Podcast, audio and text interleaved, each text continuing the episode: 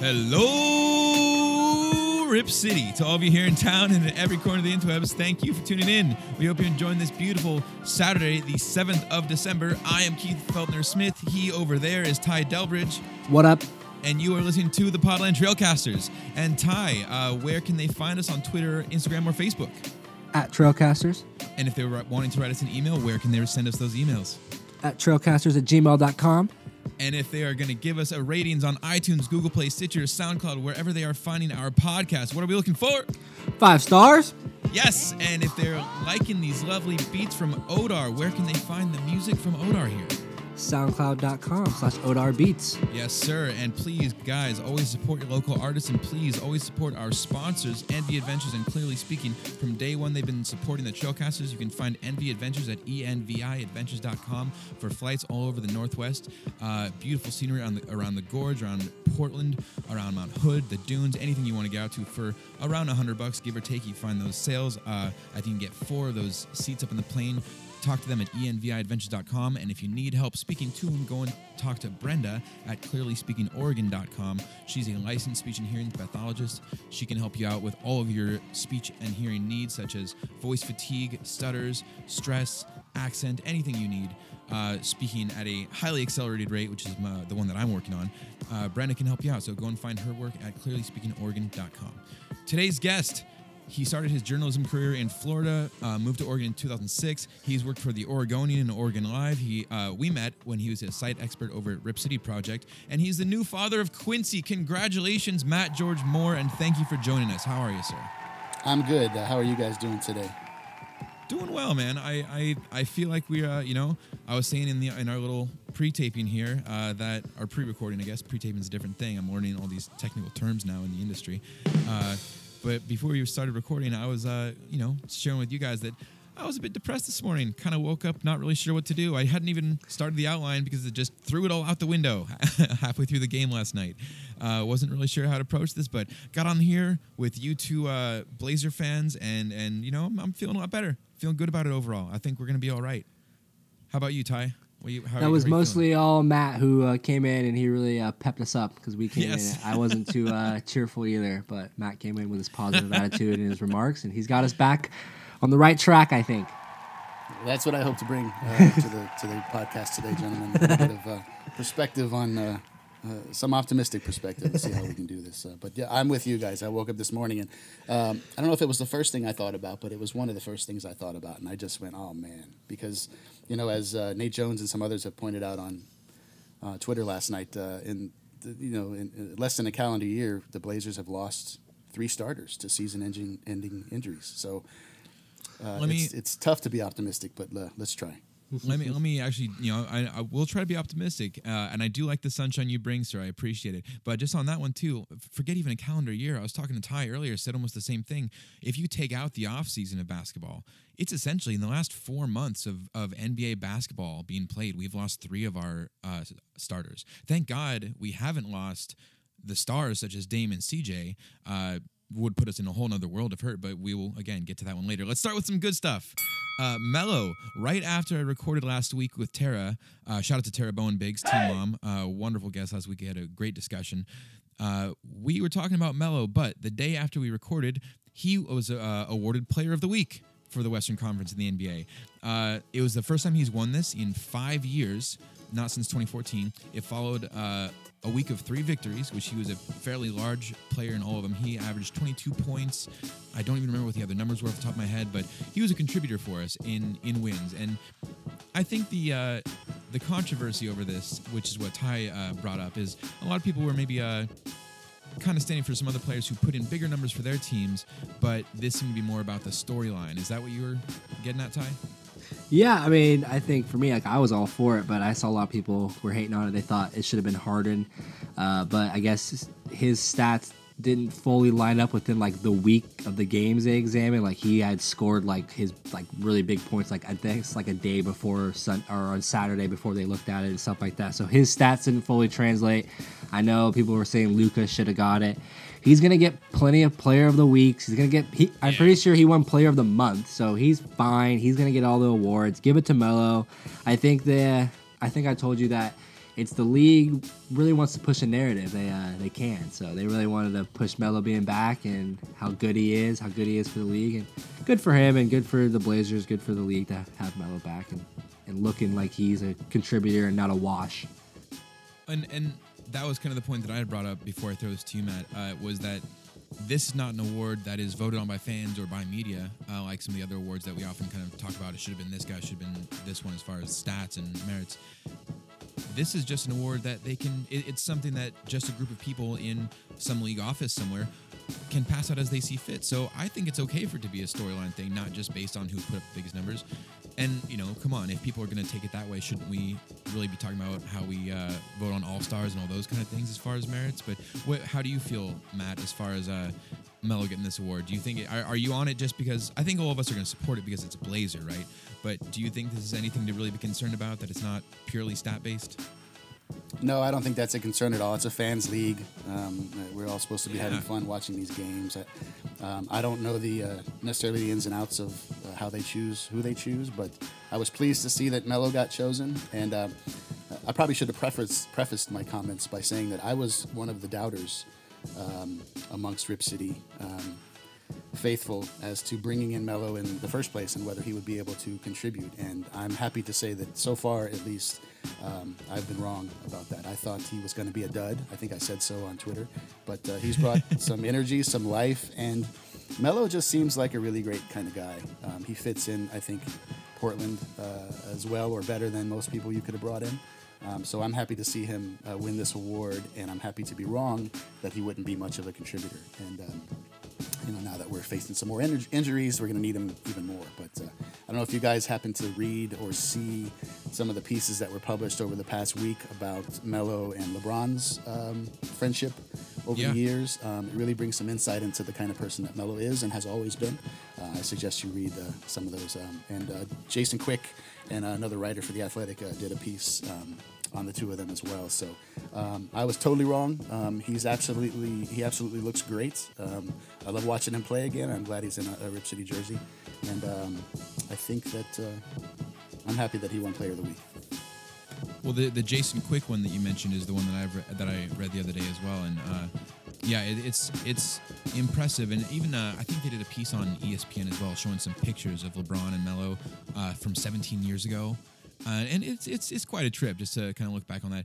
And you're not alone either, Matt, as far as uh, having had your doubts on Melo's fit. Uh, I was again shout out to Tara. I was talking with her about this last week since it was the topic at the time. Uh, I was, uh, and even on a previous episodes of the Trailcasters in past seasons with Brandon, I have not been uh, the biggest supporter of Melo. He, like uh, much like Enes Kanter, he's a player that from afar, when you're seeing him on other teams, the reputation, the the perception of him was not the best. And you know, I understand that you know the production was there. And Ty, you've mentioned before that uh, you are a fan of Melo, and I, I understand the production, what he can put up, and respecting that. But I think the issue that I had was more of kind of the character stuff and what you what what you perceive that he was doing to some of these teams like Denver and New York uh, coming through there. But what Tara pointed out, she interviewed uh, on Bla- on a Blazers Edge pod a while ago. She interviewed fans from each of the teams that he had played for, and none of them had a bad thing to say about him. So much like Enes Kanter, the same way when he came to Portland, completely turned me around on my perception of who he was uh, as a person off the court. Melo has been doing a lot of the same. Uh, he seems to be a much better role model and better uh, kind of uh, off court person than I than I really thought he would have been. Uh, and at least to the other players around him, he seems to be someone that they really look up to. So when you add that with 20 plus points a game, give it what seven or so rebounds or so on average, I think is what he's at, and three or so assists. The maybe three or so assists is not the average he's got, but he's been putting out more. Uh, he's been passing the ball more than I expected. Uh, again, from the reputation that precedes him of being a black hole. So you know, I'm not. Well, I not saw. unhappy. Um, I think it was on CJ McCollum's podcast. He was talking about against the Cavs. Melo had a ball. I think he had a mismatch, and he looked like he was about to go one on one. And then CJ yelled Melo, and then he threw it back to CJ. And then CJ said he had a mismatch with the big, but instead he threw it to Skal Labissiere, who was like two feet away from the basket. So ball movement and stuff like that, Melo's already doing. And like maybe five years ago, six years ago, he would have taken that shot. And also CJ, to his credit, said, "Well, like two years ago, Uh, so I would have taken that shot, but now like I became a better player and threw it to Skal, who was closer for the better shot. So I think Melo's already doing that stuff. Like he's not completely a black hole. Like yeah, like he's getting going. Like when he thinks he needs to score, or maybe he's tired of not like scoring. Like he sometimes passes it four or five times. Now he's like, all right, now I'm gonna shoot it. Like I think he gets that in his mind, but he's making the smart reads. Like he's not really hogging it. Yeah, yeah, yeah. I don't think he is either. And it's even like you said, the idea that CJ and other players can see maybe Melo's growth, that they can see him. Oh, look at this guy who's learned to to pass the ball because that's what the team needs. If that helps them all grow in the same way, that's gold. Like that's that's the value you want right there, if nothing else. And obviously, he's given us more than that. Okay, well, uh, that's a good little dose of some optimism right there. Let's get in, let's get into the uh, game review from the last, this last week. Now, it's not all bad, and I'm going to say right off the top. Uh, Ty, unless you have any details, or Matt, unless either of you guys have anything that you really took from the game in LA against the Clippers, I'm just going to throw that one out because uh, it's a road game, and this is the month of December. After going through all the road games in November, like the first 13 of our 18 were on the road, right? And the 10 of the next 14 here in December are at home. I just want to focus on the home games and how we do here. So I'm real, uh, excuse me, I'm willing to just throw that game out. You guys go with it? Moving on. Yeah, I mean, yeah, I mean, definitely wasn't a good game. Uh, I thought they looked not terrible. They looked okay during spurts of that game, which I think you can take some positives from against arguably the team that people think are going to win the finals. And That's a fair point. Yeah. but also, so I think they looked okay. Obviously, the I think the scoreboard at the end of the game really didn't show that, but. Yeah, we could throw it out, but there's some positives to take. You can be like, all right, we we hung with them for a little bit before they really flex their muscles. You're not wrong. I agree with Ty. I think um, you know the the final score doesn't really. The final score shows really what was happening in the second half. The first half, I think the Blazers sort of hung with them a little bit and showed glimpses of what they might become, which is one of the most tantalizing slash frustrating things about this season. Is you see every now and then a little stretch of play in which the pieces have all sort of come together for the Blazers, and I think in that game there there were stretches where it was like that, but. Uh, um, over time, you know, the talent wins out in the NBA, and the Blazers just don't have enough of it at the moment. And um, that's how I feel about that Clippers game. So um, another frustrating loss, but uh, probably to be expected. Yeah, well, you know, and again, it's uh it's getting through the regular season at this point. We're going to face those tough teams, and it's a frustrating loss. But we have the the big thing again, like these home games, like I'm talking about. The big thing right now, I think, is winning the games we're supposed to win.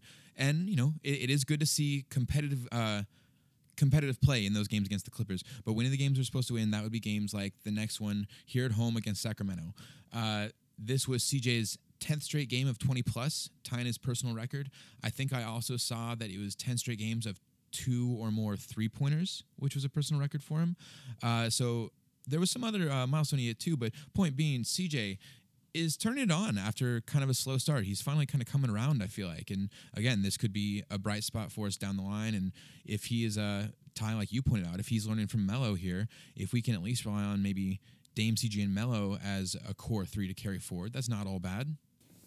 No, and you know, uh, you may have been uh, referencing the fact that he had four blocks. Um, Right. Thank you. I knew there was another one. Thank you. Yeah, I think that was uh, career high. I think he doubled his career high. I think um, I think previously it was two, but uh, he was very active, and I, I, I even mentioned it on Twitter. I said this is the best I've ever seen him play defense. He was just all over the place.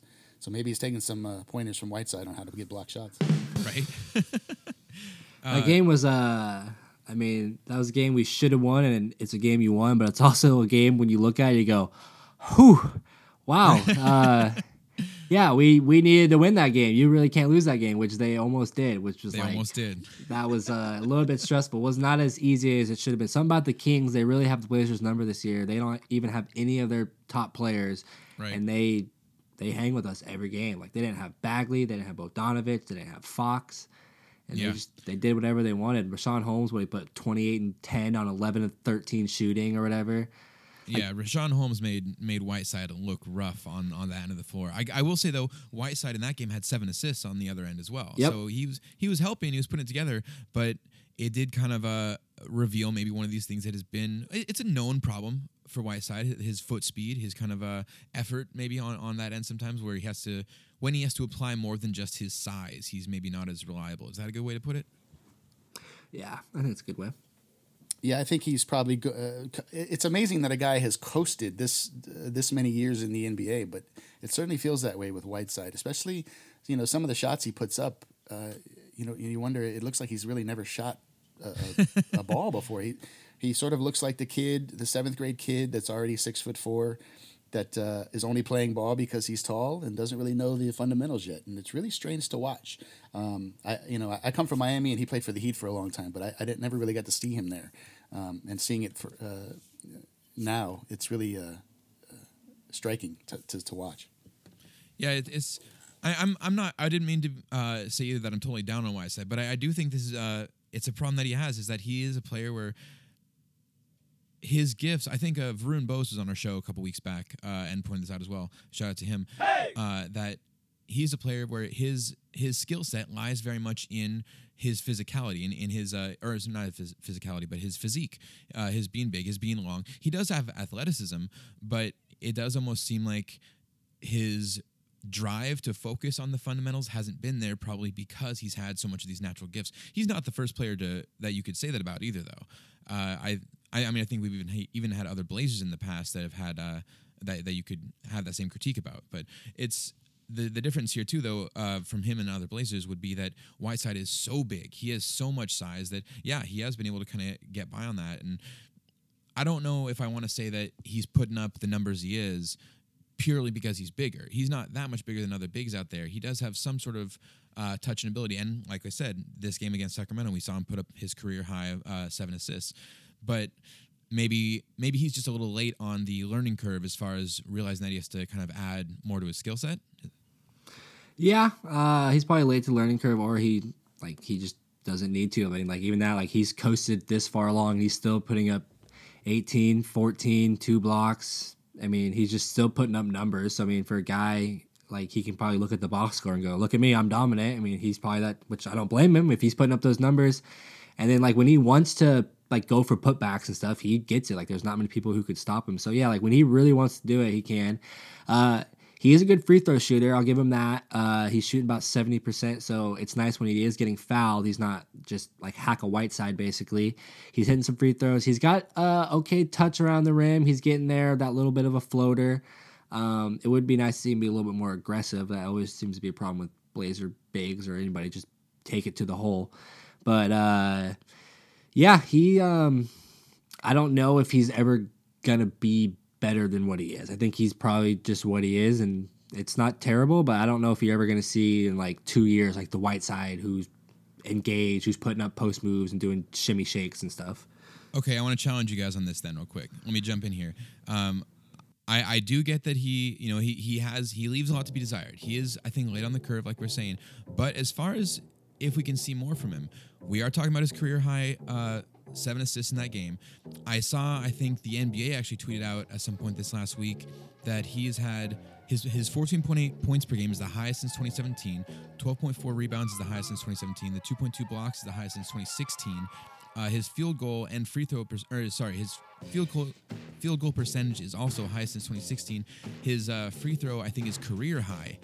I mean, on one hand, yeah, it's a contract year where he's finally having to prove this stuff, but it's not that he's just putting up good numbers. It could be the same way that we're saying CJ and other players here are learning from just having Melo around. Could he finally be in a system where maybe we see him add a little bit, add a little bit more de- uh, depth or dimension to his game, or am I just crazy? Is that a possibility or no? I think it's certainly possible, and, and as you referenced there, he's as I'm looking at his stats right now, he, he's this season exceeded his career averages in points, rebounds, assists field goal percentage, free throw percentage, you know. So just by these numbers, and Ty alluded to it, you know, he, can point to these numbers and say, what, what more do you want from me? But he's an interesting figure because I, I agree. I don't think in a couple years suddenly it's going to all click for him. I think this is probably as good as it's going to get. But in a system in which you have Damian Lillard and C.J. McCollum, uh, Carmelo Anthony now, um, who are often uh, sort of assistant coaches on the floor, um, it might uh, be the kind of situation in which Whiteside can really, really flourish. And, uh, you know, jumping on the optimism train again, as we talked about earlier, um, you know, things can turn around for this team. Um, the Rodney Hood is, uh, uh injury is a big, it's a big hump to get over, but um, Hassan Whiteside, Carmelo Anthony, C.J. McCollum, Damian Lillard, that's a pretty tight four, four guys right there. So um, Whiteside could definitely come into his own a little bit if he continues to to put up numbers like this. And as you said, he had seven assists the other day. Um, he's told Jason Quick that he's going to get a triple double with assists one day. Uh, Right, maybe right. we'll see that. He almost had a triple double the other night where he had ten blocks. I think he broke the Blazers Yeah. record for blocks. How does he Uh, get was- ten blocks and not have a triple double? Right? Like you put yeah, 10 he well, he did. He couldn't Like make a shot. Is- Yeah. he couldn't make a shot that day. It's a problem. But um, he definitely can put up some numbers. Okay, uh, you did mention. Uh, I mean, I'm all for I'm all for Whiteside. I'm, I'm all for. I, I hope he can figure it out and help us. But like, I, I don't know. I don't know Yeah, how much that- more we're gonna get from him. That's fair. That's fair. Like he, he's he's still a question mark. Uh, I think that's a he, he could be an X factor as far as what happens with us the rest of the season. Maybe we can discuss that in the future. Uh, but like you said, Matt, between Dame, CJ, and Melo being here, and if they can still put up production, if you have Whiteside commit, that could be a core. But Ty, fair point that we just don't know. he's Right. he's so hot or cold, it's hard to really tell.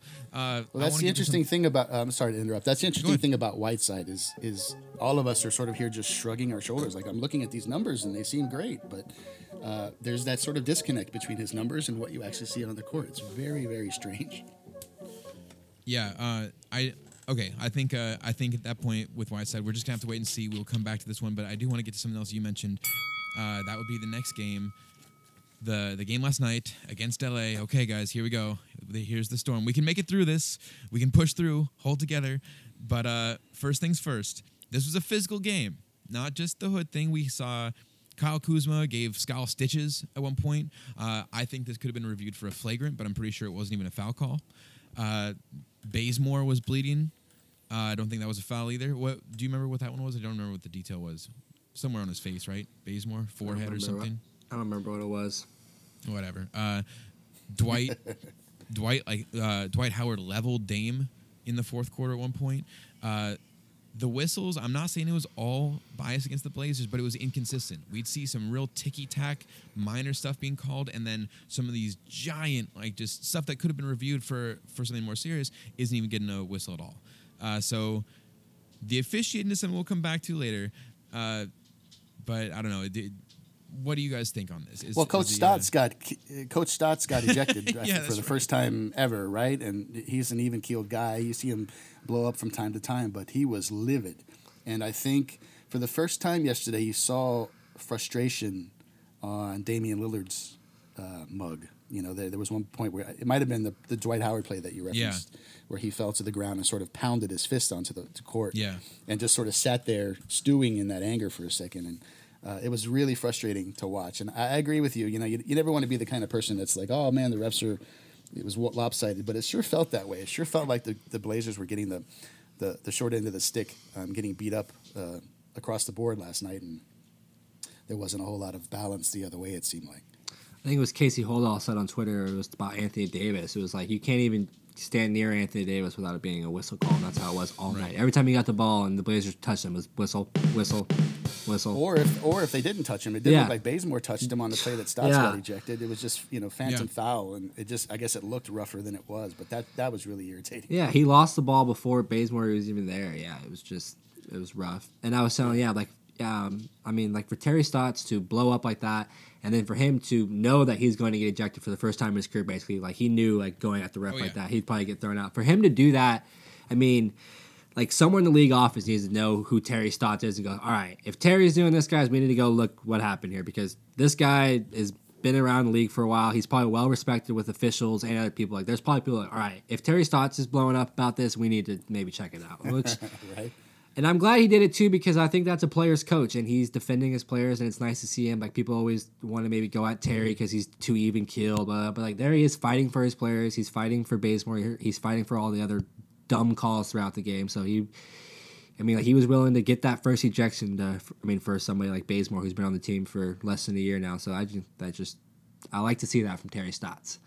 No, that's, that's a good point. I do like that. I like that he was doing it for. It wasn't just a foul on Dame or something that he was getting lit up for. This was for uh, a ridiculous call uh, on Bazemore. But yeah, the I hope that someone out there sees, like you said, Ty. I hope that someone sees uh, this and says, "Whoa, I know who Stotts is. He's one of the most level-headed coaches around. We need to look into what this was." But I gotta say, I have my doubts. because as far as people knowing who Stotts is, or as far as respect going around, the ESPN crew. I don't know which broadcast you guys were watching, but I, I have checked out both. The ESPN crew didn't even notice that Stotts was ejected for probably about Nope. five minutes after this happened. They they they saw him get teed up, and they showed the replay of him getting teed up. And even in the replay, you can see the ref tee him up, and then the second motion where he kind of throws him. You know. Yeah. And the ESPN crew had no idea. Like five minutes later, they mentioned. I'm it. usually all for like crews. Like I'm not usually one to bash TV announcers. Like I know that's the thing people really like to do. I usually can ignore it and just move on. But like last night, they were they were pretty bad. And also bad, Doris Burke, like she's usually pretty good. Like I usually really like listening to Doris Burke. you. She was like seemed like she was kind of airy last night. Like she had nothing on the Blazers. She only studied the Lakers. And usually she's pretty even killed. But like, yeah, last night it seemed bad, and I was really laughing when they showed that play with Davis when he went into the stands and he ran into Jody Allen and Thank Chris you. McGowan, and they're like, these fans are getting their money's worth tonight. It's like that is the owner. That's the owner and the GM, dude. Yeah, The f- and you don't and you don't know, and also like you didn't have anybody go back and like rebuke that. Go, hey guys, we showed Jody No Allen. him out. Nobody went back at it. Like, oh my gosh. and, and like you said, this is Doris Burke. This isn't just some random talking heads. I'm Uh, shocked or- she didn't know it. dude. Uh, th- she she has done. She's been around the league long enough. She knows who Stotts is. She knows who Chris McGowan is, and she. I'm, I'm damn well sure she knows who Jody Allen yeah, is, man. exactly. Uh, she may be a new owner, but that's ridiculous. That was absolutely absurd. And I, I'm sorry, I got my censors ready here, so don't worry. But they got to show some fucking respect to the Blazers. That's some garbage, man. That was bullshit. Uh, that- that pissed me off. It really did. Watching that game, I could honestly at that point I switched back uh, over to the Blazers broadcast, and obviously they had noticed Stotts getting thrown out. So whatever. okay, enough on that part. Let's talk about the real bad news for the night. Not just the disrespect, but uh, uh, Hood, the, the the injury itself. Um, we discussed earlier this was a physical game uh, about the foul calls and the lack of foul calls and the officiating. This wasn't anything like that. This was not a foul that should have been called. This and that was what was so depressing about it. As as soon as it happened, you could see it. You knew what was going on. You saw him. You saw Rodney Hood come down and push like just near near parallel to the court, like trying to push forward in a sprint, and he fell instantly grabbing his leg, and you knew exactly what it was. I even tried to I'm talking to my wife here as we're watching the game, and I was trying to convince myself, oh no, no, he got tripped up. He like twisted his ankle, rolled the ankle or something. No, that lasted like 10 seconds with that thought, and I was like, no, that you can tell. Um, I saw a tweet from Kerry Eggers. Uh, the the real issue here, in my you know, before we get too bogged down in the injury, because I think we all have we don't want to mire in the depression here, but just to go over the details, the important facts of it. Kerry Eggers tweets out that Ronnie Hood had complained of soreness in his Achilles during Wednesday's uh, Kings game and left in the fourth quarter. Stotts, asked, uh, Stotts, when asked why the Blazers risked, risked playing him versus the Lakers, said, I don't know that he injured it last game. I know it was bothering him, but he cleared all the protocols. How are we feeling about that? I mean, is this is this the kind of thing where I'm all team It- Stotts. I'm all used. I'm all for that. yeah, I'm not I'm not blaming Um, Stotts. Uh, I honestly think if there was any inclination that he had a sore Achilles uh, after the amount of games I've been playing those last couple days, going against a team that you know you're probably going to lose to against the Lakers, who are just on fire on the road. They just came. They just beat the Nuggets and the Jazz in back-to-back games on the road. You know they're they're killing it. Sit Rodney Hood. Let him make sure that thing's all right. See what you have in Kent Bazemore starting, uh, because that's always been a question for fans and people. Like, what do you get from Kent Bazemore? Start him. See what you get there. Get Anthony Simons a little bit more.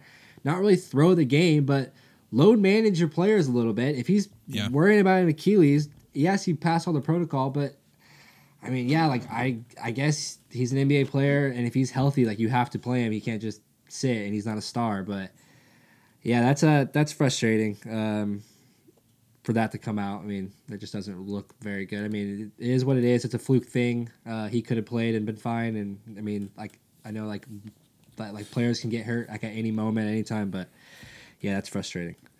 Yeah, I agree. I agree. Um, like a lot of, uh, as Keith mentioned, like a lot of Achilles injuries, it, it sort of happens the same way. Nobody's around him. He sort of lands in a certain way. He extends his, uh, uh, you know, his leg a certain way, and he just crumples to the ground. And someone went over to try to help him up, and he sort of pushed him away. And that was when I knew, Yep. uh, just from watching on television, that something uh, bad had gotten had, had happened. but Yeah. you know, sitting him, uh, you know, I, I totally, I totally understand uh, this argument, and I know, I know, Rip City Twitter is was all a flutter last night asking why he was playing. I get, I totally get that, but with these sorts of injuries, who's to say you sit him for the Lakers and he doesn't get hurt the next game or the mm-hmm. game after that or the game after that? Yeah. I mean, who do you start in this place? Bazemore, who hasn't been shooting very well, and you know now we're stuck with that anyway. But um, it's I think it's sort of easy to do some sort of hindsight Monday morning quarterbacking type of stuff when things like this happen, and I totally understand it. But I don't I don't know if I don't know if you could avoid this sort of injury if it's the, the Achilles is one of those things. It's just it's going to happen. Kind of. It feels like it's just going to happen. You know. Let me make some comparisons real quick, and I, you're not wrong that it's it's a hard one to avoid. Uh, but we saw Kevin Durant last year uh, a lot of the same kind of questions when his injury happened, where it's like, well, he he'd been complaining about this, and there was you know issues at the time, uh, questions of whether the team or even media around the local media had pressured him into playing. Uh, and I'm not saying that it's happening up here in Portland. I'm not saying there was even pressure from the team to play, but uh, we did have a response. I think Ty, I think uh, you tweeted from the Trailcasters account uh, when Jason Quick tweeted about this whole thing with Rodney Hood uh, you had tweeted out about like why was he playing then, and we actually got, got a response from uh, Christian Gamellan. Shout out to him from the Peeps in Plaid podcast. Hey! He wrote in with an interesting tweet. Uh, I thought just a just a, a, good, a good idea. Sorry, I'm waiting for this to pull up. He said, I wonder if there should be some sort of protocol similar to the concussion protocol in the NFL. If players have legitimate Achilles concern, they're required to have at least one week rest or something. Because I'm sure he, Rodney Hood, and the trainers thought he was fine going into the game. And so I, I think you know, in regards to what you said earlier, Ty, too, that if you if he was sore and this was a game that was going to be tough, maybe they sit him out anyway. Yeah, that could have been a fair thought, but these guys are competitive. And if Rodney Hood thought he was fine, and if he's cleared these trainers' protocols, they say he's fine. Stotts certainly isn't to blame at that point because he's just following the word of his players and of the staff.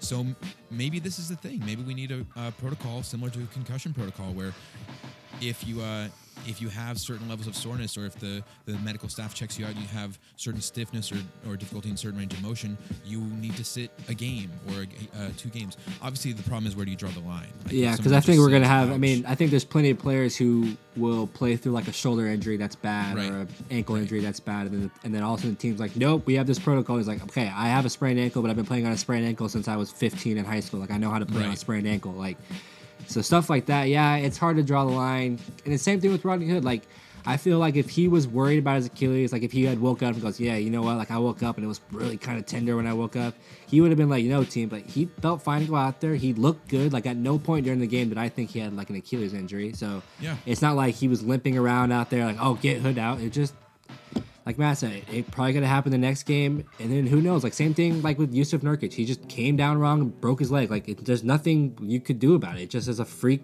fluke thing, and injuries happen. So yeah, I mean, yeah, it's just frustrating at the time, and like you're just like, dang it, like it's more just frustrating that it happened. But yeah, like there's literally nobody to blame. I think it's just part of the game. It I think in any sport you play, like you risk injuries, and I don't know if some people may be more injury prone than others, but I think regardless, people every time you step on the field, court, whatever, there's injuries. Right, and I, I think that's a good point to wonder what, uh, and I'm sure we'll see this over the next couple of days as this is reported out, what uh, Rodney Hood felt about himself and his. Uh, I'm sure he wanted to play as well. So, um, uh, you know, the, the, let's point at some stats. Uh, this is a guy that was shooting almost 50% from three um, as I'm looking at it. Uh, I'm actually a little surprised he was only averaging 11 points a game. It seemed like more. His impact seemed like more than that. But well, let uh, me let me bring this up too. Uh, sorry to interrupt you, Matt, but just on that point, I was talking with Tara last week. Uh, we discussed how Carmelo is averaging about 16 shots a game. Hood is only averaging like eight point something, eight point six shots a game, to, and to be shooting as well as he is, you'd think he would have been getting more shots. But uh, uh, yeah, sorry, I apologize for your stat interruption there, but just felt it tied in. No, that's that's fine, and you're absolutely correct. And those two things are obviously connected. The fact that he can he's he, he's lights out from three this season, yet he only manages to score 11 points a game. He, he definitely needed more touches than he's been getting, but I think that's.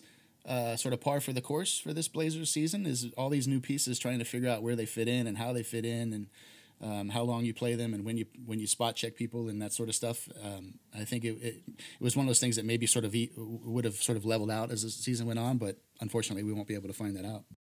I feel terrible for Rodney Hood though too. I mean, he was having a career Yeah. year. He was set to make himself some money this offseason. He took less money to come back for the Blazers. Like now you feel for him like what could he have gotten this offseason now for his future money? Like he might not get the big contract again. All that stuff goes for him now. All because he wanted to take less money to come back for this team. It's like I'm all for players doing that now, but now I'm like, man, like do I really want players to take money to come back for my team? Like I'm all about the players. I want them to be fine later on. Like they're only playing short years, but I, I feel bad for him now because now he has to deal with all this after he finally was getting on back track. Like he was kind of down in the dumpster in the NBA for a while. He was kind of like almost a laughing stock for some reason. Like when he went to the Cavs, he was mm, stuff like that. So Yeah. came back, finally was back in it.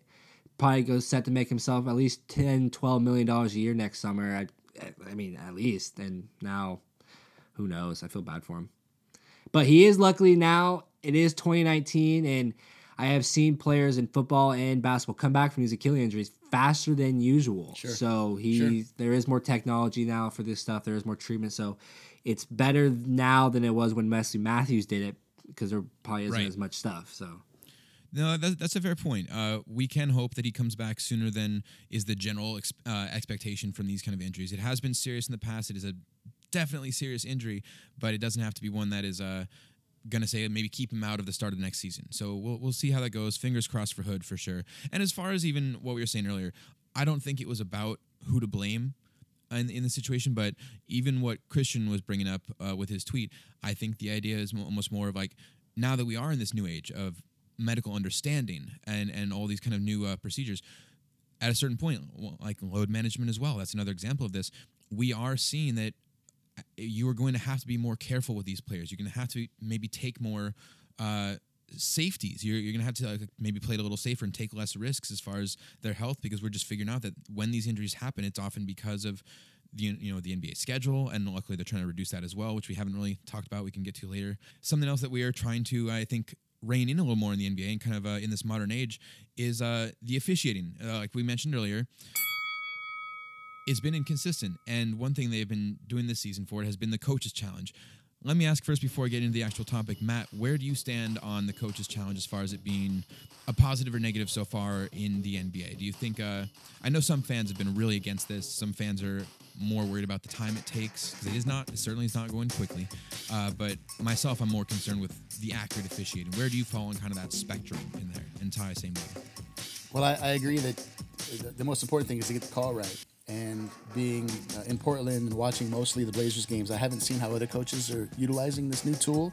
Terry Stott seems to keep it in his back pocket uh, most of the time. Um, uh, this is just I'm, I'm just eyeballing it. I don't know the, the, the actual stats of this thing, but it seems like he holds on to it until the end of the game a lot of times. And I think it's a good tool for coaches to have uh, to sort of keep it in your back pocket for when you really need it. And it hasn't bothered me too much. Um, when they first talked about implementing that rule, I thought, well, it's going to slow the game down.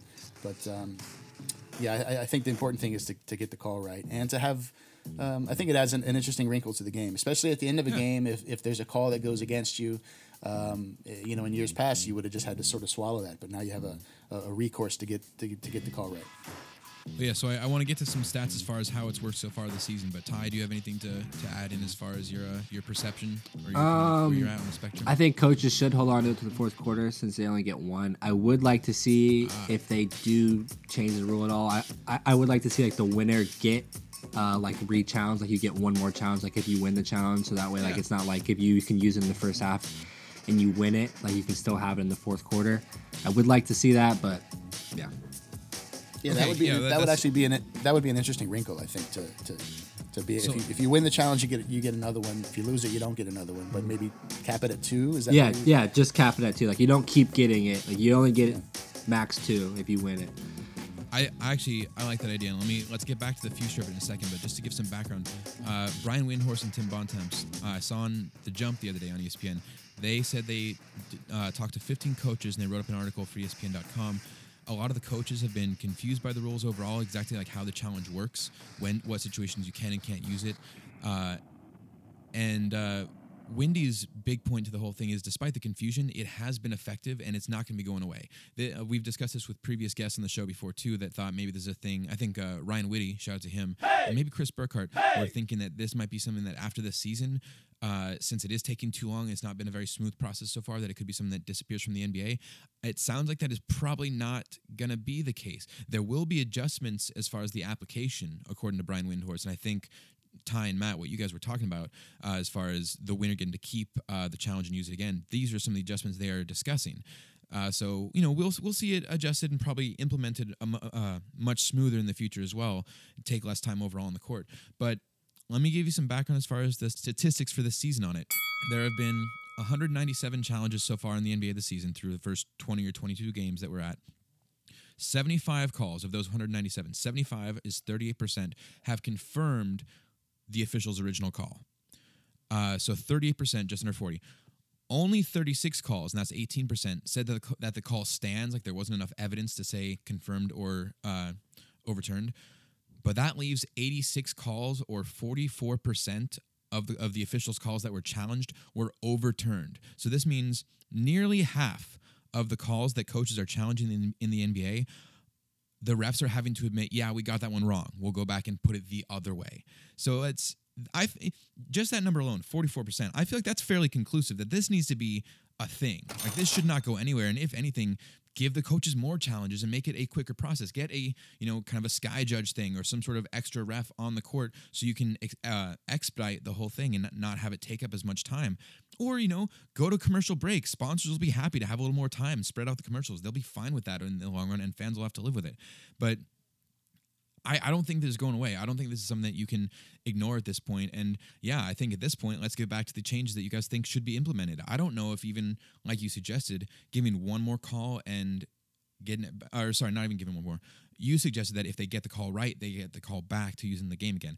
I think that you could give coaches at least two uh, two challenges a game that they don't have to worry about whether they get it right and still reward them if they're you know getting it correct but if we're seeing almost half the calls that are being challenged are getting overturned, you got to imagine there are more calls out there that could be challenged, and there are probably a you know I, I don't know. Well, I, even I, last night, last night with Terry Stotts, he used this challenge in the first half. He got it yeah. right or wrong, and then that play he gets ejected on. He could have easily challenged that, and he would have right. won, but he didn't have yeah. the ability to challenge it, and they didn't even go look at it.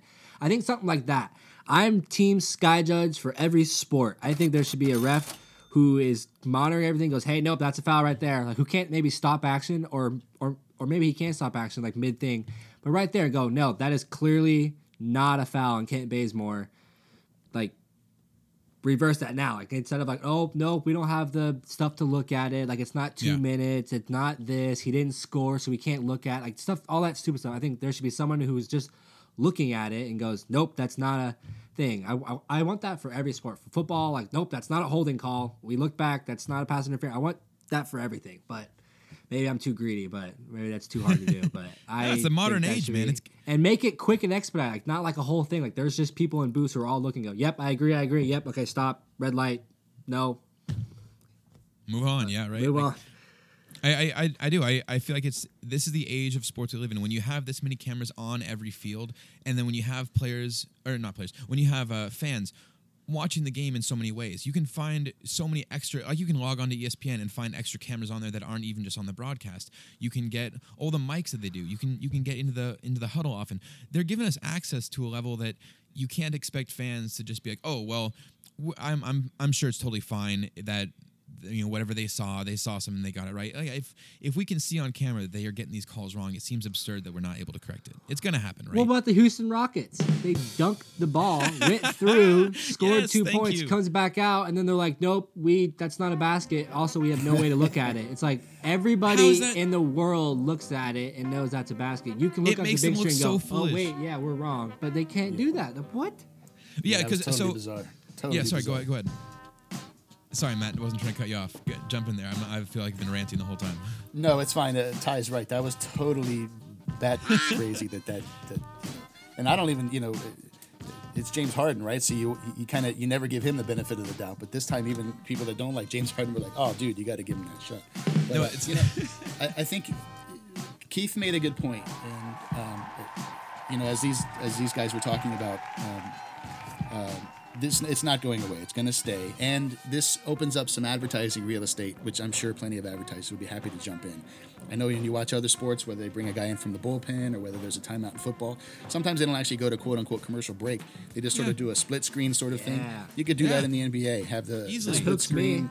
Yeah, with the the you have the on the bottom, you know, sort of minimize the the the referees uh, looking at the screen and with the headphones on, and then you have the advertising happening. So there's certainly ways to monetize this, which is always an incentive for advertisers. And the important thing again is to get the call right. And as Keith Keith mentioned, 44% are overturned. Um, that to me is a sign that things. Uh, are going well so far as far as getting the, the, the calls right, and um, there's room for improvement with technology. Yeah, I, I think it's. I, I don't think it's something that, that you can uh, put back in the box. That's what we were calling it before. I think when we came up in a previous episode, is if this is Pandora's box, like this has been open now. You're not Sure. putting this away, uh, and it's it's just a matter of it's a matter of progress. It's going to get Sure. there eventually. Do you do Uh, you guys do you guys think that maybe the reason Stotts got tossed for the first time ever is because he was mad at himself for having used the challenge already? It just all boiled up. He was mad about that. He's like, and then, and then I can't challenge this either. No, screw it. Yeah, yeah, it this just just his all way to, came like- to a head for him. This way, he gets he he makes a bookmark of that moment in the game for all the media out there. Everyone is going to look at that moment, and everyone will be discussing this just like we are here. And look, even more so than that call, though. Let's talk about that that Harden dunk. For anyone that has not seen this absolutely absurd uh, missed call, Harden dunks the ball, and it's just some freak uh, trick of physics where the net, the the friction on the net manages to grab the ball and literally loop it 180 degrees after going through the hoop back on top of the hoop and then it misses. It doesn't go in. It happens so fast in real time that yeah if you are an old ref dude like running down the court and you are far from this or you're looking at players feet not looking at maybe his dunk because you see it as an obvious dunk if you then look up after the first fraction of a second and you see it back on top of the rim and fall off then yeah, in the moment, you're not going to know what to do. You're not going to call that a dunk, no matter how much he comes over to you. But if you are allowed to look at any camera out there, it would be so easy to see. And that's, I think, the real problem is right now it's such an old fashioned process that the refs go through where, like, even for a challenge at this point, my understanding is the refs have to essentially confer on the court together and say, I saw this, you saw this. You, okay, now that we all know all of our opinions, let's go over and review the video. Then they have to review multiple angles. They're all crowding around a small screen. The number of things you could do, giving them individual screens, giving them some Google Glass things so they can like see it on replay without even having to go to a side camera. But or like we said, the ultimate goal would be to have an extra ref off the court, someone up above, just reviewing video. They do it in hockey. They've done it before in football. It would be easy to do, and it's it's going to happen at some point. So shout out to Adam Silver, who I know is listening to this pod every week. Uh, it's just it's time to bring it out, man. It's time to bring another ref into the game and make this uh, make this easier.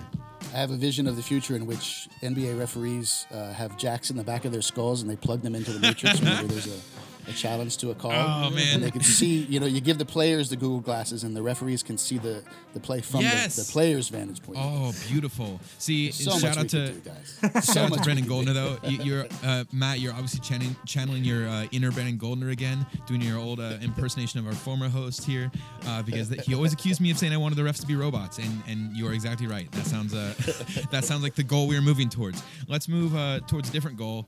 Let's see if we can realign our season expectation for the Blazers after the decimating injuries the uh, to our starters and to our roster in general. We've now heard talk about possible trade potential. We heard the other day that Cleveland is willing to make Kevin Love available to teams for trades. I have a certain level of cynicism with this and sarcasm. Uh, Kevin Love is not my ideal candidate. Uh, I think, again, shout out to Varun Bose. I don't know how many shouts he's getting this episode, but uh, he mentioned he wants Kevin Love here as well. And I think when he saw that Cleveland was making him available, he was like, Portland, let's go, or time to come home, or something like this. And I responded with a gif of Aldridge back in the Blazers jersey because I think Aldridge would be the better fit. And I think Spurs uh, trying to get. Um, Trying to go with the youth movement and trying to do their own rebuild down in uh, San Antonio, I think we could get Aldridge back up here for probably a fairly reasonable price. And I think it's a better deal than Kevin Love. But either way, I'm not super pressured to make this deal at this point because now with this season, with these injuries, I'm not sure what they can really do to help us out. Or maybe one of you guys feel different. Do you think that if we could uh, grab the right power forward, could we fill this gap a little more and push on towards the playoffs and still, uh, still, uh, you know, have that postseason run when Nurk comes back healthy and you know whatever else happens? I'll let Matt go first here before I, Uh, I.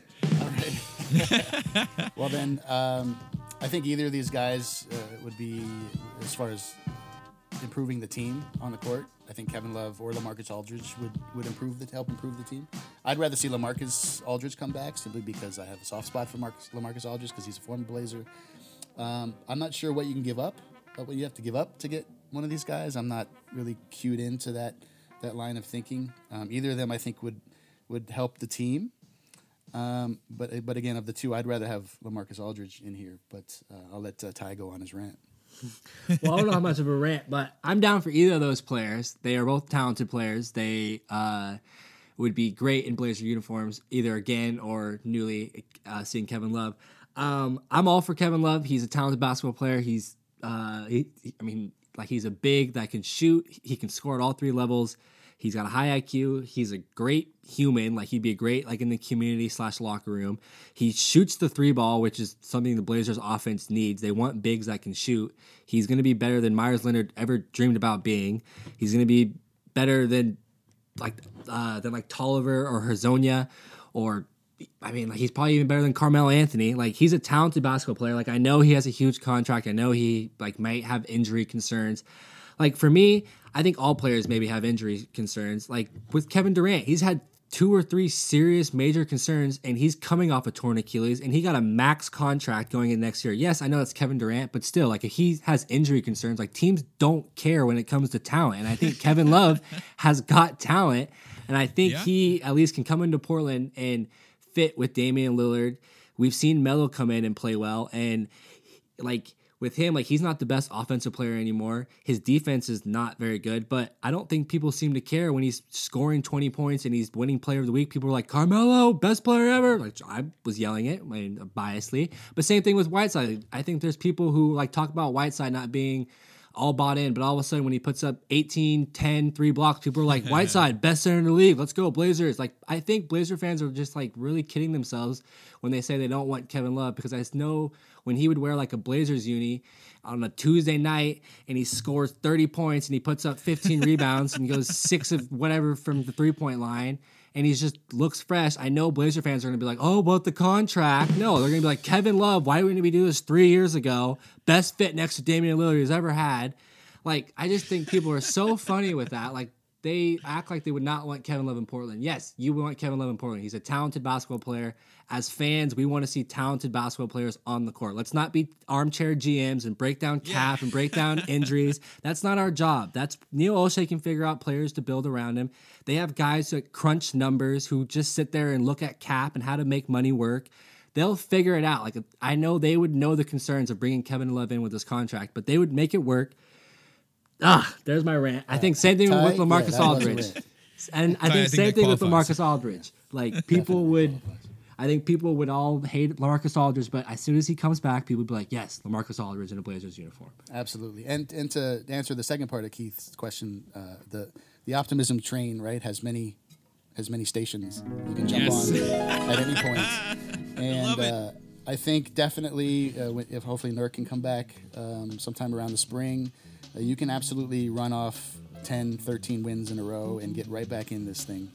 Uh, they're not out of it yet. It's getting close to the point where you start to worry because it's uh, you know uh, a third of the way through the season, I guess now. And um, but there's absolutely plenty of times. NBA season is just so long. There's plenty of time to turn things around. And if you were to bring in guys like this, again, I don't know what you'd have to give up to get them, but if you can bring in guys like this, uh, they absolutely would help. When and Ty, I think what you made, I think the point you made at the end of your rant was uh, the the real capper on the whole thing is that you could say the same, same thing about Aldridge. Uh, there are fans that hate on Aldridge just as much as there are fans that hate on Kevin Love at this point. Maybe not as as much. I think I'm a little more right in this than you are, but whatever. Uh, but you're you're correct in theory that uh, they're like either one has their faults, their problems, uh, their the contract to deal with. But that's not our issue as fans. Our issue is to want to build a good team in here, and either of them are talented players who could put up production. Uh, let me throw to this listener poll that we put up about this and some other names they threw in, and then I want to ask one final question on here before we move on to the next one. The poll was Lamarcus Aldridge, Kevin Love, or other, they could write in below, or no trades. We had 4% say no trades. So 4% of the people, that might be just maybe the fans who are going for the tank. Maybe the idea that, like, no, we're not wanting talent. We just want to, like, you know, let this season go and move on to the next one. Uh, you know, not necessarily saying they're wrong. I'm not trying to crit- criticize the tank thing. Uh, we had 30% say Kevin Love, 54% say Aldridge, uh, and we also had some suggestions for uh, Danilo Gallinari, Blake Griffin, Otto Porter, Iggy Iggy Crowder. Oh, okay, yeah, go for it. He's just both. That could combining them into one nickname. Someone else even pointed out Steven Adams, so maybe he's trying to say ship Whiteside out on this and bring Steven Adams back. I'm not really sure if you get both, have both of them on the same team, but do any of those names appeal? Anyone in there? You know, and again, so getting back to your point, Ty, yes, we want more talent on the team. Any of these guys are going to be someone where you could find some complaint about Blake Griffin injury issues and contract issues the same way as Kevin Love and Aldridge that we're talking about. Uh, but if there's one name that appeals more to you than another, between Aldridge, between Love, Blake Griffin, Otto Porter, uh, Andre Iguodala, Jay Crowder, Danilo Gallinari, Steven Adams. Uh, who do you put at the top of that? Like, give me like your, I mean, top two are probably Kevin Love and Aldridge, right? Um, I would put maybe Gallinari at the top. I really like his skill set. Um, I don't know if we'll just go and get him since he's on an expiring deal. Yeah. Uh, Kevin. Love, we'll just put two because I feel like I just got to put him there now. And then um, three, I mean, I'm down for Lamarcus Aldridge to come back. I think it would be awesome to have him come back. Uh, but somebody like an Otto Porter or like that who can make things happen, about six nine, six ten, can uh, he can play small forward, power forward. Uh, he's got a big contract, but I think somebody like that who's maybe not st- as stuck in a, like one position, like he's not just a big, like he can play big and forward, and he can also handle the ball. So someone like that would be nice. That's a good point, actually. Uh, Matt, not trying to jump on you. Do you were you adding to what he was saying, or you? Um, my, my top three would be a little different. I'd, I still have uh, Aldridge up top. I think Anil, uh, Gallinari would be an interesting addition, and then maybe Kevin Love third there. Um, Blake Griffin's not really on my radar anymore, but now that uh, I've heard Ty's rants, um, I'm kind of changing, maybe I'm changing my perspective. Don't worry so much about injuries. You just want to build the best team you possibly can, and then throw them out. go from there. That's a fair point. And look, I mean, I think actually, Ty, what you were just saying too, kind of leads into my next piece as far as if we get away from those big names of Aldridge, Blake Griffin, and Kevin Love, and focus more on guys who could be small forward, power forward, uh, kind of wing combos like that. Danilo Gall- Gallinari, Otto Porter, Andre Iguodala, Jay Crowder, all those guys might be able to play more of that role. And what I think that why I think that might be important is what that would allow us to do is keep Melo at the power forward spot because I feel like he's played small forward in the past, and that has always been kind of one of these issues where I what we're seeing from him right now. He's a big dude, and especially in his older age, he doesn't have the speed necessarily to get up there like a small forward, uh, like like like what you would want from a small forward. I guess what I'm saying, but if we could keep Melo at the power forward and slot in an Otto Porter or an Andre Iguodala, uh, that could be uh, another small forward that can like stretch the whole floor from the wing, has some veteran presence, has some good defense. That might be the way that I might start to lean more, lean more. And that would be probably less of a contract tie-in than these guys like Aldridge and Kevin Love and Blake Griffin. Yeah, I think like a guy like Jay Crowder or something like that, who's just uh, knows their role, good player, not gonna doesn't need the ball, doesn't need to be a vocal points, but just they are hard nosed guys like that. I think that'd be a good fit for the Blazers. And yeah, save money if that's what people are about. Then yeah, go get guys who are gonna not hurt the cap. Am I crazy though? Like, can we could we play Melo at the small forward, or am I right that he seems to be doing much better at the four? Matt, what do you think? Like, where where you at? Like, is Melo still someone that can move around, or are you with me that maybe at this point he's better at the four, and we maybe target some smaller dudes around him? Well, you know, before the before they got Carmelo, I probably would have thought that he's a liability on defense. But having seen him play, I think he's better on D than I thought. Even staying with some of these younger, more athletic, small forward types. So um, I don't know. I, I'm pretty comfortable with him playing the small. Okay, yeah, I could see. I mean, he is holding up a lot better, and it's a fair point too. For all the reputation that precedes him about being a defensive liability, he's not always there. But we've seen him go up for rebounds pretty hard. We've seen him yell at his teammates, even get the fuck on the ball, or like you know, Somebody, I, I think it was one of the assistant coaches told. I think it was on the Rip City report with JC, like with like Casey Holdahl on them on their podcast. They were Yeah. talking about. I think it was Nate Tibbetts or one of the coordinators uh, was saying that he's the best defensive communicator that they've had in eight years since the Blazers. Like he's not That the best defensive is. player, is yeah, but he's the best defensive communicator they've they've seen or had in Portland. Like even Good, that, man. like he's he's a smart basketball player. And again, so again, it's just another example that he is bringing a positive influence with his veteran presence and just kind of being a good example for these dudes. And if we get more guys yelling around the court like that, it's something we used to see from Meyers. I don't know if he ever really got the credit, but he was Yeah. a very vocal defender. You could hear him on the broadcast sometimes. And I got to be honest, Melo's louder. Melo is a lot louder on these broadcasts. You can definitely hear him on the floor and you know exactly what he's saying when he's dropping those F bombs. Uh, I'm not totally convinced that I want to see him at the small forward. So yeah, maybe we go with since we are talking this season, right? We're not talking long term necessarily yet. So if we're talking about what we can do this season to kind of push for the playoffs and keep going, maybe the answer is to not worry about an Aldridge or Kevin Love or a Blake Griffin with a big contract and someone that we have to think about the future of down the line, but more look at some of these guys that we could bring in at the small forward spot, leave Melo at the four, and maybe at the end of the season be like, all right, now we have a trade piece, or now we have someone that we can like leave here and develop long term. We'll see how that goes. Something lighter before we let you go, Matt. And thank you so much for staying with us. I know it's been a long one. Let's uh, talk about something else that came out earlier this week. Not only did Melo get Player of the Week right after our last episode, but Melo's contract was guaranteed by the Blazers. So he had until I believe January 9th is what it was, uh, where we could have just let him go. And we had until January 9th to guarantee the contract. And we did it on what, December 6th or whatever it was yesterday, or, or 5th, maybe, I guess the day before. Uh, that alone, I think, is an interesting point that we didn't wait till the end. I think this is something where they're saying, yeah, we like what you've been doing here. We want to keep you here uh, on the team. We don't want there to be a question of that. So, how are you guys feeling? Is this a, uh, you know, let's let's throw this on the Melo meter. How are you? Uh, I don't know, Matt, if you've heard on the recent episodes, we we're trying to get this thing going. We're trying to, we're still establishing exactly what it's going to be used for, but we're going to have a Melo meter as far as, uh, and if this sucks, guys, I'll just cut this out. Uh, but the Melo meter, the, the top of the meter being Olympic Melo, then you've got hoodie Melo, Houston Melo, and OKC Melo going down the scale there. Or, or you can fill in your own Melo. Last week, Tara was talking about a uh, Olympic Melo light or like an uh, junior Olympics Melo, talking about maybe someone kind of in between Olympic and hoodie. But if you were to rank Melo's importance to the team uh, going here forward for the rest of the season, where would you put that on the on the Melo meter between Olympic and OKC Melo? Olympic being peak Melo. Is Yes. That, uh, the idea? Yeah. Olympic, Uh, hoodie, Houston, OKC, and whatever other Melo you want to throw in. Well, in light of Hood's injury and the fact that the Blazers are, are wounded, walking wounded, uh, some, sometimes not even walking that well. Um, he's he, his importance to the team is definitely Olympic Melo. Whether he can bring that every night or not is another question. But um, I, I think as long as we get at least hoodie Melo, uh, ho- hoodie Melo will be will, be okay. But he definitely needs to, br- you know, and I'm sure he knows this. Um, someone has to make up for even though Rodney Hood was only scoring 11 points a game. Someone's got to make up for that. And uh, even that 11 points wasn't helping them win very often. So he definitely needs to bring that Olympic Melo vibe. Um, as far as I'm concerned. So you're good with a guaranteed contract. Ty, do you agree? Yeah, uh, I'm sorry. Just to answer that question, uh, uh, yeah, I was I was happy to see that. Yep, I'm all I'm all for it. I was glad they did it. I think it looks good on the. I mean, it.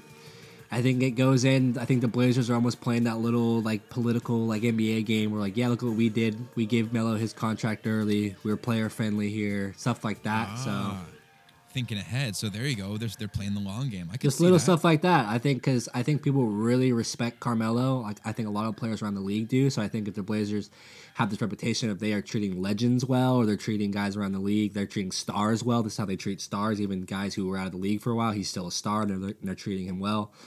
Stuff like that. I think it That's pays well. that- that's some good insight, dude. Because I mean, one thing we can all agree on, one problem Portland has had over the years has been attracting the free agents. The free agent stars have not been quick to come to Portland, and a lot of that I think is outdated ideas on what Portland is. You know, the problem with uh, uh, income tax up here. Uh, and, and you know the, the the rainy weather and all the rest of it, but then you see players who come up here and fall in love with the place and absolutely love it, much like Hood. Uh, shout out to him again. Unfortunate uh, turn with all the rest of that, but uh, Right, but you know, of course, Melo was one of the players that uh, they tried to get to come here in the past and didn't. Right, so right, He, he yeah. kind of had he's seen both sides now, right? So Well, and, and there, there were some articles uh, on that as well in the past. I think from Quick as well, like we talked about with the most recent article between Melo and LeBron. But he talked about in past seasons just some of the draws. His his kid and the distance that he would put between them uh, coming all the way up here to Portland.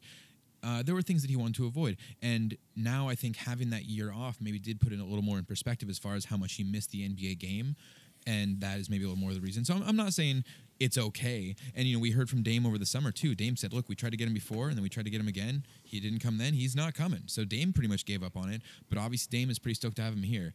Uh, and Ty, like you said, players respect him. We see what we're seeing from Dame and CJ and, and even the young guys on the roster here, players look up to him. And so, yeah, if, Sure. if the Blazers are smart enough to say that if we treat this dude well, then other players are going to see that, then yeah, this is one more win that Melo is bringing us. It's absolutely All right. important to. Rem- it's I'm sorry. It's absolutely important to remember what the players think of this guy. Yeah. Uh, he's a legend, and, and most of these guys, if not all of them, grew up watching him play. You know, so uh, it's absolutely important that you listen to the players. Uh, I'm sure they had some input. I know Dame has a lot of input into uh, things like that. It's important to, to recognize that. So I'm glad the Blazers did it. So uh, just to tie this in with what we were saying a minute ago about the uh, trades too, uh, friend of the show Eric Griffith points out. Shout out to him. Hey! The Blazers will not be able to include Carmelo Anthony in any trade packages since he signed after November sixth, three months before the trade deadline. This guarantee uh, guaranteeing his contract does not change that restriction. So again. This isn't uh, something about getting him involved in a trade to get him out of town. He's a Blazer for the rest of the season at this point. Eric also pointed out Rodney Hood also has a trade veto. So you're not going to see Rodney Hood traded away, and you're not going to see Melo traded away. They are Blazers, uh, at least for the rest of the season. So thank you, listeners, and remember you can write us at any time about anything. Tell us what you think about Melo's contract getting guaranteed, what trade options we should be pursuing, whether it's small forwards or these big name power forwards. Uh, anything relating to the Blazers, we will answer it. We will get uh, get that on the show. And thank you, Matt George Moore. Really appreciate you coming on the show, man. It's been a while since we've had you, but it's nice to get you on the next generation, the new edition of Trailcasters here. If uh, listeners wanted to reach out to you on social media, what is the best way they could do so? I'm pretty active on Twitter. Uh, it's at Matt George Moore. Um, say hi, give me a follow. I usually follow back, and uh, yeah, that's where I, that's where you'll find me. Awesome, man. Well, thank you so much.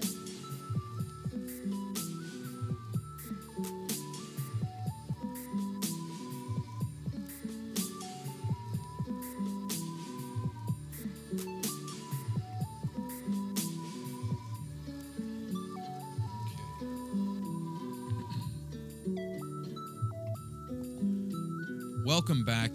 Shout out to our sponsors again, Clearly Speaking and Envi Adventures. Clearly Speaking can help you uh, at, at clearlyspeakingoregon.com. Brenda can help you with any sort of speech, uh, stress, fatigue, stutters, anything you have going on. Uh, for me, it's usually acceleration. I speak way too fast when I get, get excited, so I'm trying to slow that down and get back to that nice, lovely baritone. Uh, and if you would like to get up in the air, see some beautiful, relaxing scenes around Portland, you can go and talk to Corey over at Envi Adventures. That's enviadventures.com. Check out all the sites around beautiful Northwest, including Portland, Mount Hood, the dunes, the gorge, anything you want to see, as low as 50 bucks on the site. And I think even the high end of the prices, uh, the long trips, the full day trips, probably only about $120, $140. You split that between you and a couple friends, that is not much at all for the beauty you get, up there and see. And eventually, Ty, you and I are getting up there for an episode, and it's going to, uh, if if the audio is understandable, it's going to be amazing. One day. One day. Speaking of, speaking of amazing things, we have uh, we're having an awesome uh, week. What week seven? I think in the fantasy league right now. Yeah, week seven. Yeah. Wow, we're approaching the halfway mark, man. We're Flying by. the Blazers.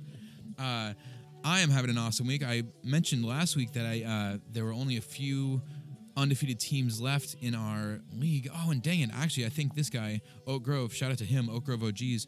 He was, I think, defeated last week for his first game, and I am about to hand him. Hopefully, hopefully I'm not jinxing it here. Knock on wood. I'm about to hand him his second loss this week. I'm leading by a good 200 points, and I thought actually that I was leading our entire league in score, but it ends up that uh, Ryan Whitty over with Vancouver Taco Corp. And I think Mr. Rip City are both outpacing me at this point, so uh, so I'm gonna I'm gonna leave that bragging out of it this time. How are you doing, Ty? How's your matchup? I am down nine points currently, but I got one, two, three players playing today, so I should should beat the Rose City Beardiest. Nice, nice. I see, Hopefully. I see you there. Fingers crossed. Bradley Beal's looking good for you. So you got 136 out of Beal, but I, uh, who do you think is the highest performer? Like, wh- who do you uh, around the NBA? Who, which player do you think has done the best in our fantasy league this week? Probably Luka Doncic. Doncic is not a bad guess. Let me see if I can. Or find Harden. Doncic on here. Doncic's got 139. Harden's got 127. But uh, let's see. Even Anthony Davis, I saw him on here. He's on this list somewhere. Don't worry, I'll cut some of this dead space out. Anthony Davis has got 163, but Jimmy Butler 178. Jimmy Butler's Wow. uh, killing it this week, so I'm He's- surprised for him. But uh, shout out to Babbitt's Bad Habits, uh, holding Jimmy Butler. Unfortunately, looking in a loss for that one too. All right, uh, I think that's enough fantasy league. Let's move on. So for last weekend, uh, I sent you some lines, Keith. Uh, I got you on December third at the Clippers. I said the Clippers would open up as four and a half point favorites if both Paul George and Kawhi Leonard play. I was completely wrong by that. I think it was like, uh, I don't know. I think it was nine and a half. They opened up as. That's okay. Like I said, we were throwing that game out today as far as discussion. And I think even last week with Tara, when we were making those bets, we both said, you know what? We don't feel comfortable enough to take a side on that one. But we took the next bet. So what's the next line you had? I had home against the Kings. I thought the Blazers would open up as three and a half point favorites. They opened up as I think three and a half point favorites, and then it got moved up to four. Yeah, Uh, we took four and on that. five. Actually, it jumped up to five when uh, the Kings didn't have Bogdanovic or.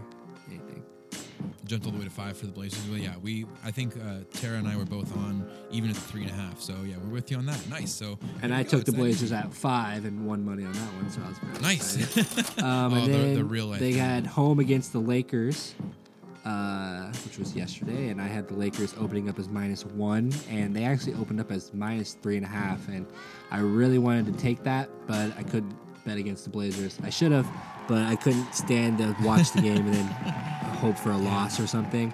And Right, also, yeah, I almost bet on Anthony Davis because his over under for points was 26 and a half, and he had that basically at halftime. So See, I was gonna really put some money on the Lakers yesterday, but my my Blazer fandom got to my heart.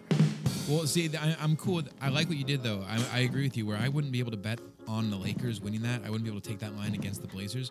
But I can do the thing about a player. Like I can say, oh yeah, I know that Anthony Davis is going to go off for 26 or more. I Yeah. can bet on that. One I knew, yeah, I should have, I should have at least taken that because I knew there's like, I, I just, I mean, as a Blazer fan, I knew we can't stop any bigs. And after what Richaun Holmes did to us, like, okay, if Richaun right. Holmes can go for 28 and 10, Davis is getting 28 and 10 in his sleep against us. So, So yeah, easy bets going forward for sure. and then we took the Thunder. I sent you the Thunder, which hasn't happened. Wait, no, that hasn't happened yet.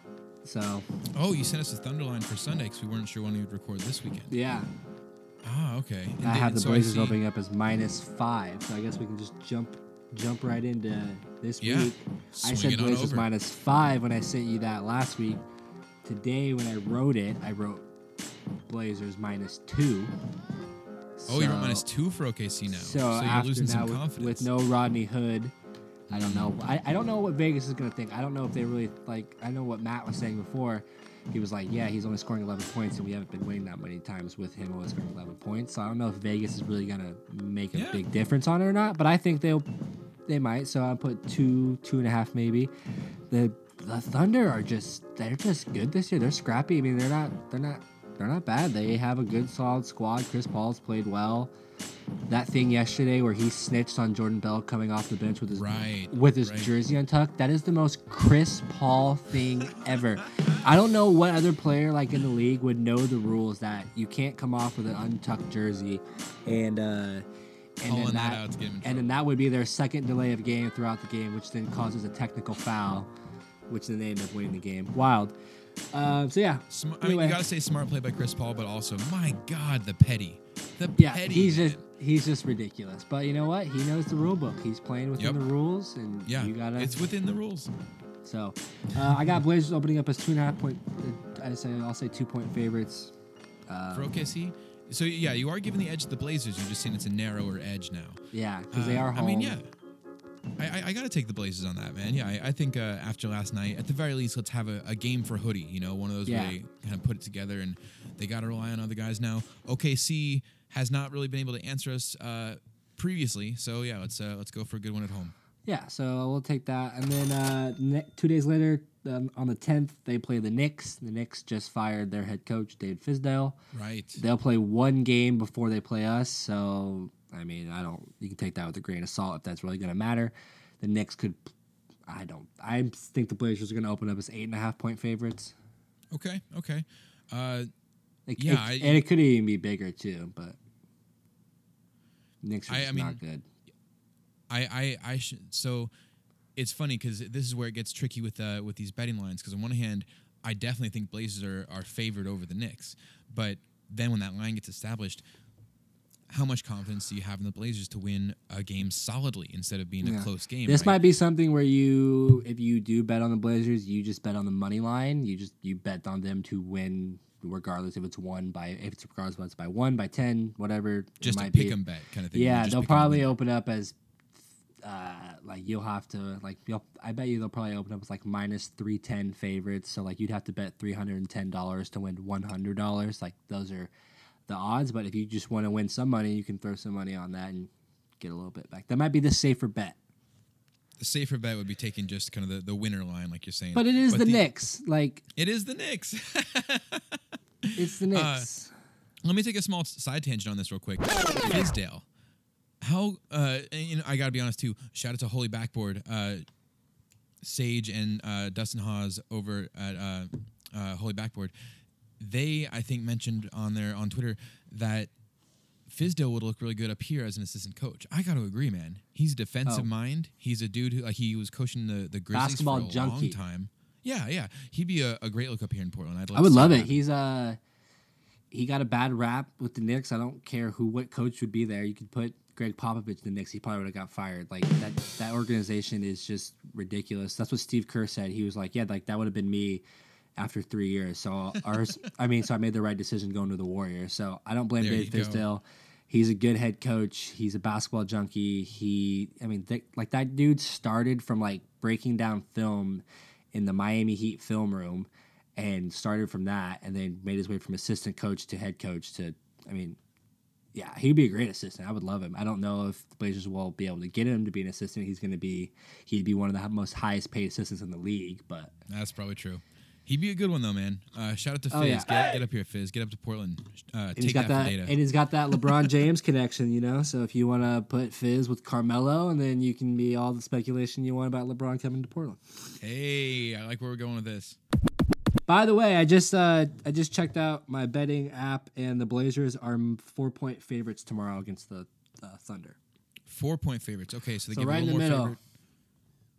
Right in the. Well, yeah, I guess yeah, you're right. You had originally said five, and now we're saying what? What was it? Two and a half today? I said two and a half. Yeah, Yeah. two two and a half. So yeah. Um, yeah, okay. I'll take four still though. I'm okay with that. That's that's close enough where I feel good about Portland having that wi- getting that win today.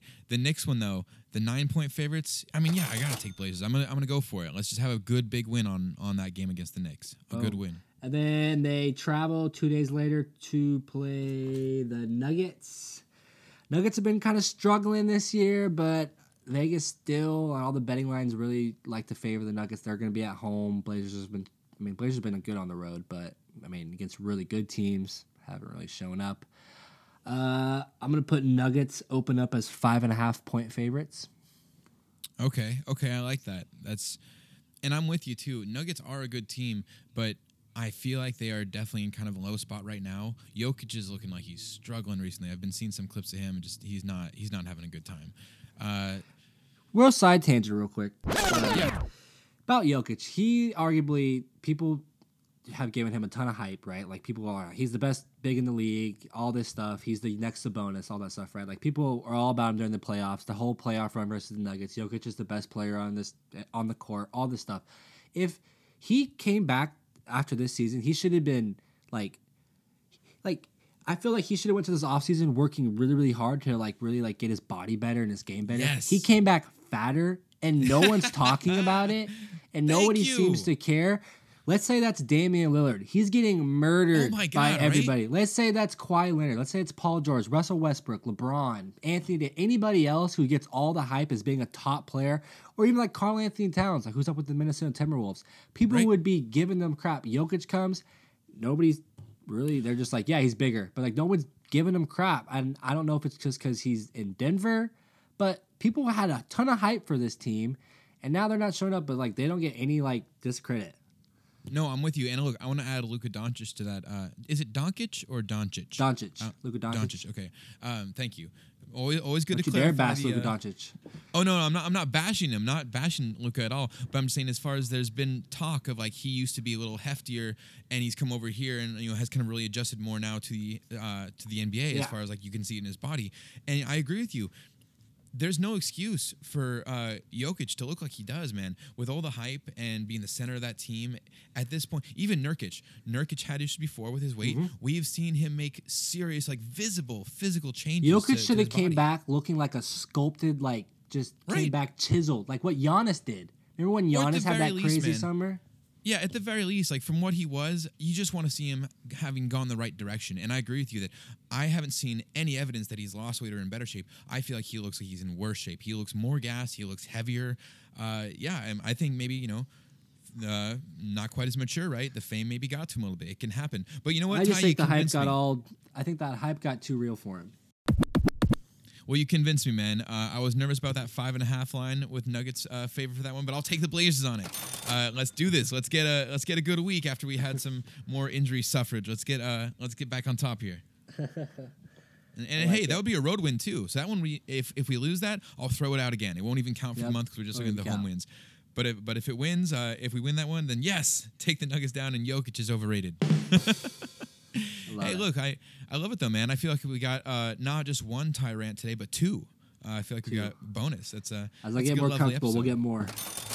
You know what else is lovely? I'm sure the listeners will appreciate it as well. Not just bonus tyrants, but they appreciate basketball cards. So we had, let's see, it was five people writing into the listener poll today. Then we had Christian writing in uh, as well, and I also saw a tweet here from Spokeland. Is that right? Is that who it was? Yeah, Spokeland, uh, Brutatelling.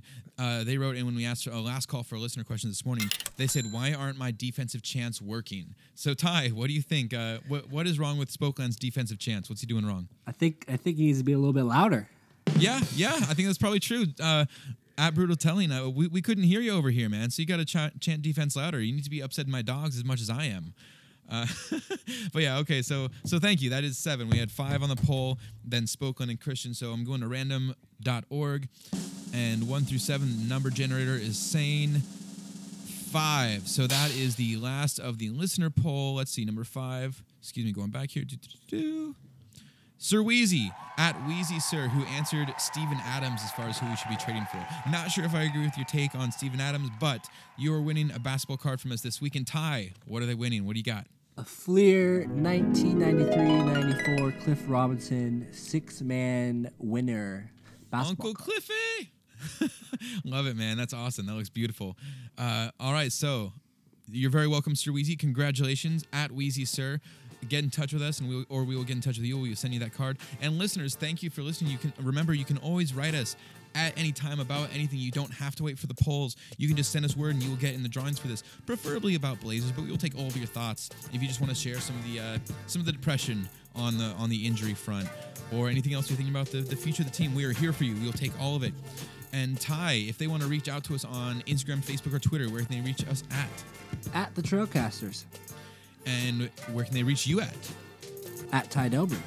Or Or at trailcasters T- at gmail.com. oh, oh no, at TD Sports Cards. Oh, at TD Sports Cards as well. That's And- where you can find both of me. But if you're trying to email us something good, you can email us trailcasters at gmail.com. there you go. There you go. You can also find me at Rip City Keith. And if they're looking to rate us on iTunes, Google Play, Stitcher, Spotify, anywhere they find the podcast, what are we looking for? Five stars? Always those five stars and this beautiful music from Odar. If they want to find that themselves, they can find it where, Ty? soundcloud.com slash odar beats Please always support your local beat makers as well as our sponsors, Envi Adventures and Clearly Speaking. In closing, your honorable listeners, that's it. That's our show. Thank you, Ty, as always. Thank you to Odar for those fat beats and to our sponsors, Envi Adventures and Clearly Speaking, and to Matt George Moore for joining us today. And thank you, listeners, for a great listening. We hope you enjoy your Blazers, your Rip City basketball, and our latest episode. Thank you again. And please come back next week for the next edition of The Trailcasters. Sweet.